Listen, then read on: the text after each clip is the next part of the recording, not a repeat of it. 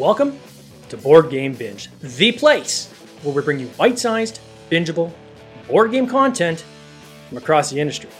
I'm your host, James Staley, and in this episode, we're welcoming back Joe Slack, a professional board game designer and author of the number one international best selling book, The Board Game Designer's Guide. Today, we're going to go talk about Joe's newest book, The Board Game Designer's Guide Careers in the Industry, which launched just this week. Joe, welcome to the binge. How you doing, man? I'm doing well. James, how are you doing? I am doing fantastic. Uh, I actually had a good chance to uh, read this book. I do appreciate you sending me uh, kind of a preview to, to read. Uh, it was an easy read, like all of your books, of course. And uh, I thought, wow, what a great, uh, great topic of discussion is just kind of get you on the binge and and talk about it. So, why don't we start off by explaining what is this book about and why did you write it? Sure. Uh, this book is really talking about all the different jobs, roles, and careers that are available in the industry out there in the in the board game industry. Uh, besides, you know, the typical thing that people think about, which is you know, game designer or publisher. And the reason that uh, the idea came to me really was um, a talk that I saw from Scott Gaeta from Renegade Games. He did at Proto TO. I only saw the recording. I wasn't there for the actual event, um, but he that that's what his whole talk was on. It was about you know there, there's other things out there, and he talked about you know graphic design and project management and all of the other things. And you hear everybody wanting to get in as a game designer. I thought, well, this would be a great topic to go and you know interview and talk to a whole bunch of other people in the industry who are doing all these different roles find out how they got into them what qualifications they need, what they like about it, what advice they have for other people getting into it, that type of thing, and share with others who may not even know that these opportunities exist and they can use their own skills and experience that they have, maybe from other industries, and apply them in the board game world. And how, how many people did did you interview? There was a lot of quotes in there. I was just trying to think of the total number of people that you interviewed for this. Yeah, it was it was well over forty people. Um, yeah, it was it was quite a few um, from publishers to rulebook writers to content creators to reviewers, graphic designers, just everybody across the spectrum. What, what I thought was really cool was it's not like you're just saying, well, here's uh, here's a quote or you know uh, you know here's a topic or you know some notes and I attribute it to this person over here. You're, you're actually almost showing little mini case studies, which I thought was awesome, right? Because I think mm-hmm. from a you know, being a publisher myself, kind of reading through, it really helped me put myself in the shoes of other people, right? And kind of say, okay, yeah, yeah, yeah, I've been in that kind of situation. Oh, it's interesting how their their take is on it. So now talking to that many people, especially with COVID, how long did this take you to put together? Uh, well, I mean, the whole process uh took quite a while because uh, it's you know reaching out to people to see if they're interested in it, um, getting them to answer the questions. You know, some people uh, preferred to do it over more of like a like a form or an email. Some people shot a video. A couple people wanted to do an actual call. Um, so I mean, it does take a bit of time to go through all that. But I thought that would be the best method. Like I can talk about all these other roles in the industry, and I know you know a fair bit about different pieces but i haven't necessarily you know done those roles um, not every single one of them. Um, so I, I, thought it was very valuable to reach out to the people that had been doing it for quite a while and and get their insights into it. Uh, that would be the the best method. And and like you said putting together kind of like case studies after i got all this information it's like how am i going to do this? Am i just going to use you know just like a little quote here or there that type of thing? Uh, but it just kind of made sense to include some of their quotes and talk about some specific things that they felt were really valuable, like the things that they do in their role, um, the skills that they bring to the role, what other advice they have for somebody that wanted to get into the role, that kind of thing, and intertwine it with you know my own experiences, other things that I've seen, and kind of just you know make it a, a good narrative, a good story all the way through. And so the the number one I, um, uh, role, I guess, that most people think about is is probably game designer, right? Mm-hmm. Uh, followed by that, I would say is probably publisher, um, developers, maybe kind of in between there, where people and that was big learning for me when I got into the industry is kind of the difference between you know developer is actually a different role than the publisher and is a different role than than the designer. Um, mm-hmm but there's there's so many roles. What was the biggest surprise for you? Like, what was the one where you thought I didn't even it didn't even enter your mind as a potential uh, you know kind of offshoot in this industry? Well, I, would say going back a few years, uh, something like a rulebook editor, a rulebook writer. That was one. I, I think it was Dustin Staats I heard on uh, Board Game Design Lab a couple years ago, and I was like, wow, people do that like actual like rulebook creation. I'm like, well, it makes sense, you know, because designers are so close to it and that kind of thing. That um, you know it, it, helps to have somebody else that has that expertise that knows about layouts and writing styles and explaining a game really well. So going back more in time that was one that i didn't really know about. Um, thinking about more ones that are um, kind of uh, newer um, I, I, hadn't really thought too much about um, project management and um, and things like that like how just how important it was and it depends on the, the publisher because some publishers are really small like you know one person two three four people they might not have all these different roles. They might not have game designers and game developers and everybody on the on their staff. Uh, but the one thing is you really have to be comfortable learning a bunch of different things. I, I, found out more and more. So even though you might be hired as you know head of game development or project manager or whatnot, you're probably still going to have to you know run things at the booth, um, at conventions. Um, you might have to do play testing, do acquisitions, um, help out with finance, help out with the books, like whatever it takes. Uh, when you're a very small company, even though you might be hired for a certain role, there's a lot of other different things that you might have to be pulled into as well. It's interesting when you talk about the rule book. Um, the, my most recent game, Nutty Squirrels of the Oakwood Forest, um, I had a, a friend who reached out to me and said, "Hey, you know, I'd love to, you know, take a look at your your rule book." And I kind of sent it to him more from a, "Hey, can you check over the grammar and make sure there's no uh, glaring spelling mistakes and so forth in here?" Stephen Hill was his name, and I think it was my realization when he went through it that there's a there is a difference between having people uh, edit your rule book from a completely from a grammar standpoint and uh, and you know just making sure your words and everything are right and actually edit it from a is this actually explain the rules properly? You know are people going to walk away and get this? Is there pieces that are missing? Can they be laid out differently? And when i was reading this in your book it kind of reminded me of that. I'm like wow you know there those are really kind of two very different things. Where from the outside looking in you might just say well that's just that's just a rulebook editor, but th- that could actually be two distinct roles. Yeah, for sure. And and one person that I interviewed for it is a, a friend of mine, and he's a, a, designer in Toronto as well. Jeff Fraser. He does not only um, the editing, but he does the whole rulebook layout and everything. So he has a background in journalism um, and technical writing, so he's really good at that style. Um, but also, he really knows graphic design and layout, how to set up examples, how to fl- have a game flow through using consistent language because you don't want to refer to something as a round and a turn or refer to oh you know when the doctor does this and then also say something like uh, the medical officer or something like that like those little terms people are like well, well who's that kind of thing like you have to be so consistent lay it right out um, and and make sure everything's completely clear right all the way through. Yeah, I had a lot of that on in our book. I had referred to branches as limbs interchangeably, mm. And then I had like uh, you know broke. I refer to things as broken branches. Then I refer them as broken leaf cards, and it's all over the map. But you get copy blind, right? I guess is the word. Where if you if you read something over enough, your brain will actually do the corrections, and you're reading it and it looks correct, and it may not be correct. Uh, mm. So your own mind can play uh, play tricks on you. So it's always good to kind of have that kind of third set of eyes or outside look, you know, looking in to make sure everything is uh, is good and clean.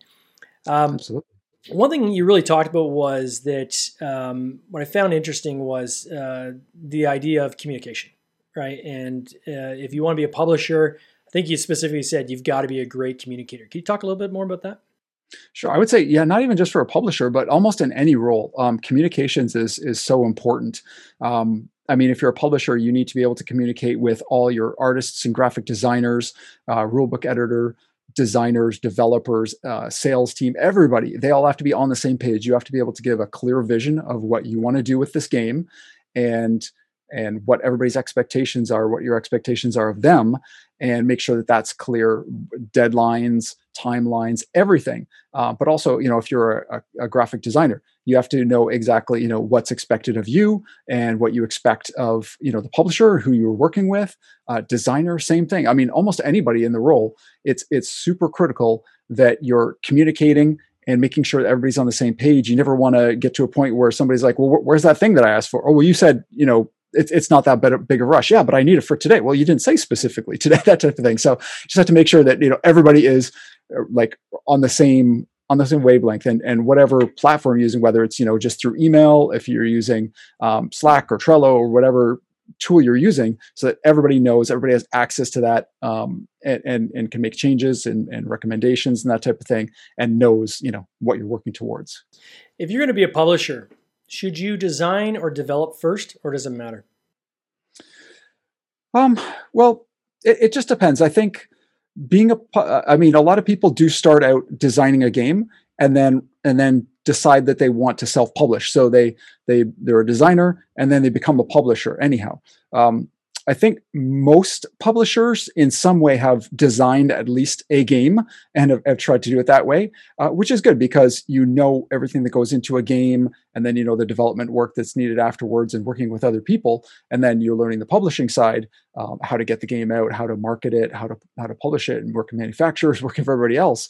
Um, so I, th- I think it's probably a good idea if you're going to become a publisher to know what it's like um, as a designer because then you can relate to designers a lot better. Um, you won't have you know unreasonable expectations like oh we you know we need to design a solo mode for this. Can you can you get that to us by like you know the end of the week? kind of thing. Like you know to understand that you know it's going to need time to be developed and play tested and, and tested with other people. You can't just you know give somebody a few days to do something like that. So i think it always helps to understand that and you're not always going to be able to be um, an expert in all areas or have tried everything, like you're not going to necessarily uh, done graphic design and art and rulebook editing and game design and everything. So you're not going to have everything there. Uh, but at least if you if you have some background in some of those areas and try to fill the other needs with other people who are better than you at certain things. Uh, for example, if like having a um, an art director, um, having somebody who's doing development while you focus on you know uh, project management and sales or something like that. Like it, it's it's about you know going with your strengths and having other smart people there with you who know those other things so you don't or, or you're not as good at. What I thought was interesting about the uh, the comments on the developer is really it's about budget and schedule. I think is what you say in your book. Um, in the or one of the people you interviewed it said that um, that's kind of the key role of if you're a developer on a team and that's your specific role um, you know, the designer, you know, their their jo- their their job's create a great game, right? And then if you're the the publisher, you're the one that's going to basically fund it and uh, and kind of get it on the shelves. But that in between part is so critical of um, making sure that it's going to be economical, right? So you get it on budget mm-hmm. and uh, you're going to deliver your timelines. And I think you even talk about this with your recent uh, solo game you did, where you gave an example of uh, adjusting, I think, uh, the blocks, uh, the number of cubes, and how you're putting that in your box to get the cost down. Because you know you got the great design, but then when it comes to the practicality mm-hmm. of of getting it to market, that's a whole different skill set uh, that you got to consider yeah game development is is really underrated and not every creator not every publisher uses a separate game developer. Sometimes you know they if they sign a game with a designer and then some changes made and that kind of thing they go through the designer and, and just ask them to make those changes play test it get it get it work there because essentially they, they don't have to pay that person. They're you know they're already um, you know signed on and are going to get the royalties and everything and they want to make it the best, best game possible and that type of thing uh, but uh, the ga- role of a game developer is really, you know, a, a, step aside from the game designer, and it's it's really a critical role because what they're doing is they're taking what is, you know, a good or a great game and turning it into a great product. Uh, they're, you know, finding out all those little edge cases and uh, looking at the components and looking at all the cards, looking at all the aspects, and saying, is this needed? Is this necessary? Uh, why is th- why is this here? Could we do this double sided? Um, you know, areas where you can you know possibly bring the cost down. Um, especially you know if a if a publisher has in mind you know our box our games are always you know in the 30 to 40 dollar range. And well right now it's going to be at 45 to 50 well how can we get it down to that? Um, so places where you can trim. But without without damaging the quality of the game obviously. Um, yeah the, the, the example that you were mentioning relics of Rajavihara my game i had 52 one inch wooden blocks that were going to be uh, uh, screen printed and you know in addition to cards and other components and stuff it was going to be pretty expensive to be made. And i looked at it and I, I put on my own development hat on my own game and said okay how can i reduce this but still have a fantastic game that's you know i don't want the game to be any less than it is now? And i found ways to cut out 14 blocks and i got it down to 38 which was a considerable change um, it, it reduces also the weight of the game, the amount of uh, box size I need, um, and the cost for for production. And it was able to actually make the game as good, if not a little bit better, because I was constrained. And, and that's something you have to do as a developer and even as a designer sometimes is constrain yourself and say, how can I make this an 18 card game without without using anything else? How can I reduce the number of components and have it all fit in this box or whatever and and that's going to help it to make make it a better product because it's going to be uh, a better cost a better a better price point for your consumers so instead of you know being a $50 game that they might be like oh i'm not sure if you can bring it down to a $40 game then be like yeah that seems about good perceived value for it so uh, that that's part of the development work as well yeah i had uh, encountered that on the Nutty Squirrels of the oakwood forest ga- uh, game as well uh, where I, I'm my own developer, right? So I'm the publisher. I'm also the, the developer. In this case, I was the designer as well, co-design with my brother. Mm-hmm. And uh, you know, I, I almost kind of had the different hats, right? So I had the first hat, which was the game designer. So I had made it with the, these minis, and I had the 3D models and everything done, and mm-hmm. you know, I kind of just made this like the the biggest possible game I could. and then when it's done, that I'm like, okay, now it's time to start figuring the manufacturing on this. I had to kind of take that hat off and put on the developer hat, and it's like, ooh, this isn't going to work. This is going to be way more complicated than it needs to be.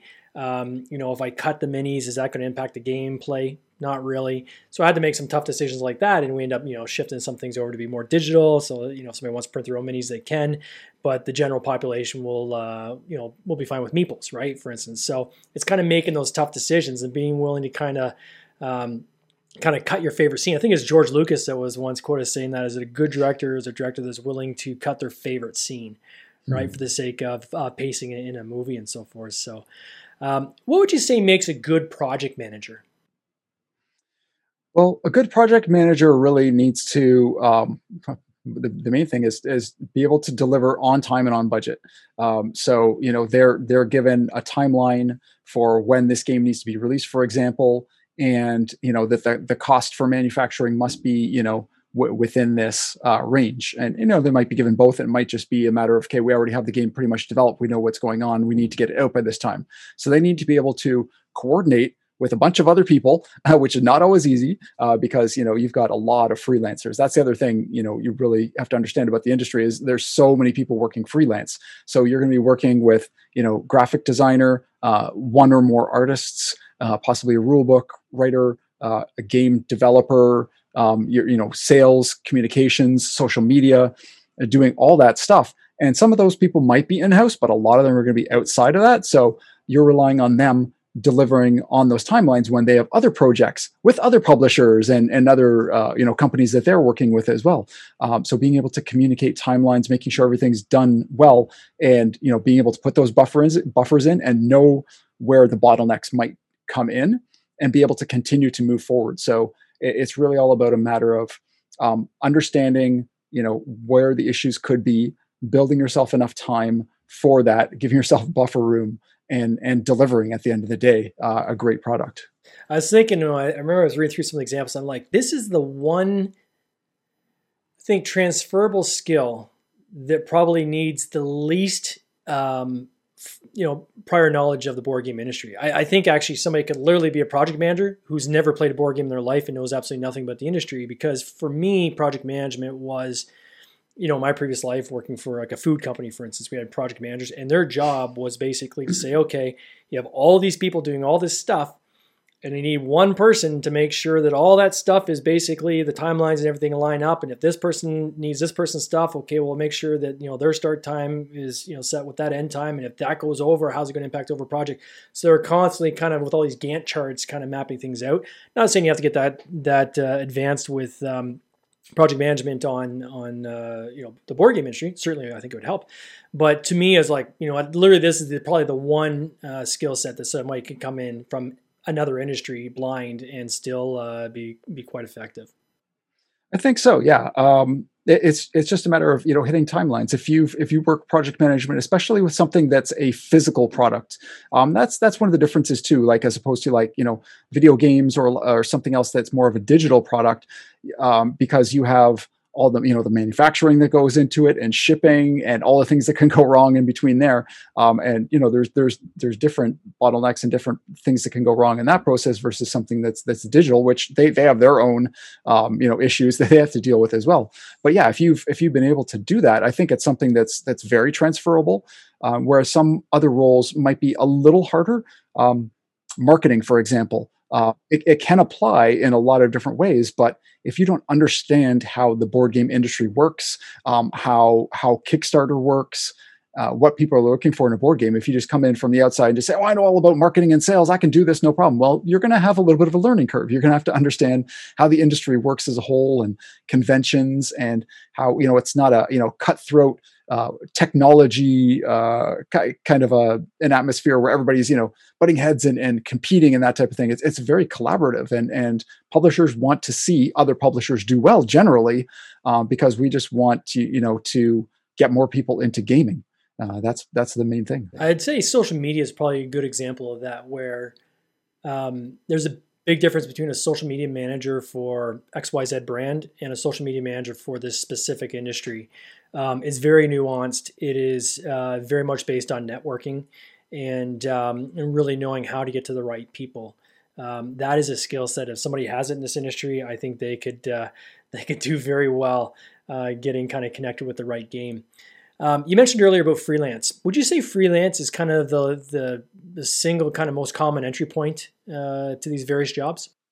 I'd say so. Um, it it's hard, much harder to get a job with a publisher because what you have is you have a few like really really big publishers. You got like Hasbro and like Spin Master and a couple others right at the top, and then you have you know some some medium publishers and then a ton of really really small publishers that are just you know a couple people, maybe uh, you know one person, one man or one woman show, and or a couple friends um, that you know started up a company that kind of thing. So they kind of do it all. Um, they're not going to hire until they've gotten a little bit bigger and they realize okay we need we need more help. You know we're we're, we're big enough now we can afford to do this. Um, and a lot of cases it's it's who you know kind of thing. Um, so a lot of these roles are just hired on freelance and and it, it makes sense in a lot of cases because a small publisher is not going to go out and hire an artist and give them a full-time salary because for every game that they have it might be in a different style and they don't necessarily have enough work to keep somebody employed full time all year round.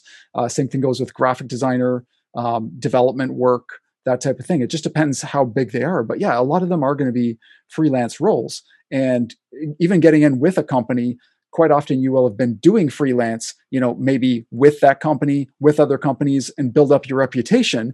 And then when something comes along, it's quite often who you know in the industry. So if you've, you know, helped a publisher by reviewing rule books or done playtesting with them or done demos at conventions uh, done a, little bit of development work especially like for free or for very cheaply um, and they know you and they know you work well with them then you know when they're looking for somebody in that kind of a role you're going to be one of the first people to come to mind because they're more likely to take on somebody who's a known quantity than take a risk with somebody else that they don't even know. That's a good point you talk in the book a little bit. I, I call it the rate ladder, um, but you mm-hmm. have this kind of idea that if somebody's trying to get into the industry and you want to get your foot in the door, you're likely looking at offering your services for free. Um, you know, if you want to build a portfolio, you're probably looking at charging you know a very low cost in, in order to build that portfolio up. And then, as you're saying, as your name gets out there and people start getting to know you and what you can do, that's when you get to the point where you can start charging what you're worth. And I think one of the examples he gave was uh, Tristram Rawson um, from uh, Lighthouse Games, I think was one of the examples where he had a very, very broad background in, in illustration. And then when he got into this industry, um, you know, he did a lot of kind of jobs on spec and, you know, working with people, working with his rates to kind of get his foot in the door and really kind of, you know, get kind of his little chunk of the market. And now he's at a point where he's in high demand, right? So then you can kind of kind of set your rates from there. I think so, um, and I think that really applies to uh, literally any role in this industry. Is that fair to say? Like uh, you kind of do that ladder free, then low, then charge what you're worth once you have that portfolio. Yeah, um, it depends on the role specifically, but quite often that's that's how you're going to start is is by doing something for free. Whether it's you're an artist and you you've done some fan art, you've done um, uh, a redo of a box, you've created uh, a reference card, that type of thing. If you're a graphic designer or, or an artist, posting some things online and maybe somebody will discover you, that kind of thing, or going to some publishers and and and asking showing them some of your work and asking for you know f- to help them out especially if it's a you know project you're really interested in and you know maybe doing it at a lower rate so quite often it is that doing it at a lower rate or doing some stuff for free for a company and then you can start charging more. It's it's all about building up your portfolio really because you can't just go to somebody and say, "Oh, you know, I want to charge, you know, $50 an hour to do graphic design for you." Well, what have you done before? Well, maybe I've done something in other industries. Well, what have you done in board games? Because you know there's different specifications and and different needs and and and you know people are looking for different things in board games. And and you see some board game art is absolutely gorgeous. Uh, it's you know works of art. So they need to see that you can do things that are going to fit well with you know a game box and that type of thing or art for cards and that type of thing. So you can do some small projects with people for you know very little money or or for free in some cases just to get your foot in the door get your reputation get a portfolio and then you can start to come to these publishers and say hey look look at the stuff that i'm i'm working on. I'd like to work with you too. And as you get more and more uh, you know projects under your belt your portfolio is getting bigger and bigger you can start to increase your rates increase your rates and then you can start earning what you feel you believe you uh, you know you're due. Because in any kind of creative field you kind of have to prove yourself uh, first. And and one way to do that is to you know show that you can do the work um, that you're a good person to work with uh, you deliver on time and you have great results and, and that will just make your portfolio better like the first few things you do maybe you're not going to be the best but as you're working on it more and more you're going to understand what what the actual needs are and you're going to be able to fill, uh, fulfill some of those gaps how important are conventions, and what role do you see them playing in uh, people kind of getting into this industry? Uh, conventions are pretty huge. I mean that that's where all you know the the deals are made and people meet up face to face. I mean you can uh, cold pitch through email and, and do things virtually, but it's it's nothing like meeting somebody you know face to face. You know, shaking a hand, playing a game with somebody, that type of thing. They're going to remember that face. They're, they're going to remember your name. You can exchange a card. You can talk to them. Um, you know, even whether it's you know doing something helpful for a publisher, like demoing games for them, helping them sell their games at a convention, uh, meeting with them, pitching to them, showing them stuff you're working on. If you're a reviewer, asking for review copies of their game, that type of thing to do to do reviews. Uh, you know, conventions are, are where people chat and and meet and network, and this is a very very social community. So you really have to get yourself out there, and and for a lot of us, you know we're introverts and it's hard to do. Uh, so we have to uh, find ways to break out of that shell. And you know some maybe it's a matter of you know going with somebody else who's you know doing something similar or partnering with somebody or you know just just approaching a small publisher first of all and kind of working your way up or or just finding something that's comfortable for you to do. But yeah it's very much conventions are are a huge part of that for sure. And certainly it's got to be tougher now with covid uh, mm. you know things being shut down and these conventions kind of going virtual um, you don't have the same ability that you would have uh, in the live conventions where you literally just walk up to a table and, and strike up a conversation. On the online version of these conventions, you have to kind of schedule appointments and so forth. So, you know, I'm eager to see this kind of come back, right? Because I think that uh, mm-hmm. uh, there's a lot of opportunity for people there. I know when I read this book, uh, it, it, really made me uh, kind of understand that there, there's always stuff to learn. And you know, although I'm a publisher, uh, you know, I've now done three games um, I was still learning stuff reading reading through this book, right? So, you know, I'd say this book isn't just for you know people getting into the industry for the first time. If you're in the industry in any one of the disciplines, I think it's a great read just to kind of familiarize yourself with some of the other aspects, and you might be inspired and have some ideas. You know, the conventions was a perfect example. I remember the last convention I worked um, is my brother and I were, were working the the convention and you know, I was thinking in the back of my head, man, I wish I had some staff for this. Man, you know, we can't really afford mm-hmm. staff, and I guess we're just going to have to work it because I was used to conventions and you know the supplements industry where I, you know, where my background is. Well, kind of looking at you know the way you describe in the book, I'm pretty sure next time I do a convention, I'll probably send an email to say, hey, is there anybody that's interested in working the convention with us? And by the way, we'll maybe pay your, your admission to get into the convention. There's probably going to be a couple people that volunteer just like get some experience in the board game industry. So, you know, it's it's cool to kind of get that inspiration from different things, and I think this book is a is a great example of that. The other thing I um, I noticed when I was reading through the book that uh, really kind of sparked my my thought process was the whole digital programmers uh, job, right? And I think what's you know what's very clear by the time you're done reading this book is that you can take an industry which seems very small and it is kind of small and niche, but you can slice that into a million slices, and each one of those slices can be uh, a job, right? And and where people can develop a very very strong solid skill set and be an expert at that slice. Digital programmer is one that I can see is uh, a need for that I know I've struggled with getting. Uh, access to. So whether it be Tabletop Simulator, where you know most games now have to be demoed on Tabletop Simulator because of COVID, and you know Tabletop Simulator is not super hard to do yourself. Um, but things like scripting and so forth is, you know, it's kind of that next that next level of skill set that most people probably aren't interested in trying to teach themselves. So if there's someone out there that you know knows how to do scripting and, and simple basic programming, this is an industry that is screaming that has just an immense immense demand for that skill set. Right? There's no shortage of games where people need you know their game programmed and the cards automatically dealt out and the table already automatically set up you're seeing more and more um, uh, kickstarters people taking their actual uh, like uh, video recording or screen recording of their uh, tabletop simulator you know moving around the box and using that as some of their a cheap way of doing their animation so all these things uh, if if there's someone out there listening or watching that if you have any kind of experience at all in in programming um, man, you know, reach out to uh, to publishers and reach out to different game designers. Put your name on on the different uh, Facebook groups and the forums. I guarantee you're going to have people that uh, they're going to reach out to you and say, "Hey, let's uh, let's see if we can figure something out here." The biggest one for me that I still have not yet found somebody for, and if there's anybody listening and you know how to do this, reach out to me through the binge. Is Board Game Arena. So, Board Game Arena is one of the largest digital platforms in the world uh, for playing board games. And I think the reason why is it's very automated, right? So Tabletopia, Tabletop Simulator, very in kind of in a similar vein where you're still having to use your mouse to pick up pieces and you know roll the dice and you know move cards and so forth. Or Board Game Arena, um, you know, you click a button, everything's dealt, and then it'll tell you, give you, here's your three options to choose from. You click the option, and it does all the the stuff for you. And I think that's why it's attractive to so many people. You can play it on your phone and so forth. So if there's anybody out there knows how to do programming in Board Game Arena, uh, this is something that uh, get your name out there because again, there's a huge demand for that. For sure. What is your next, uh, or data analysis actually? Let me one more thing. Data analysis is something I thought about when I was reading this book as well. Um, I was looking at some Kickstarter uh, data recently of my most recent campaign. And as I was looking through the data, I thought, you know what?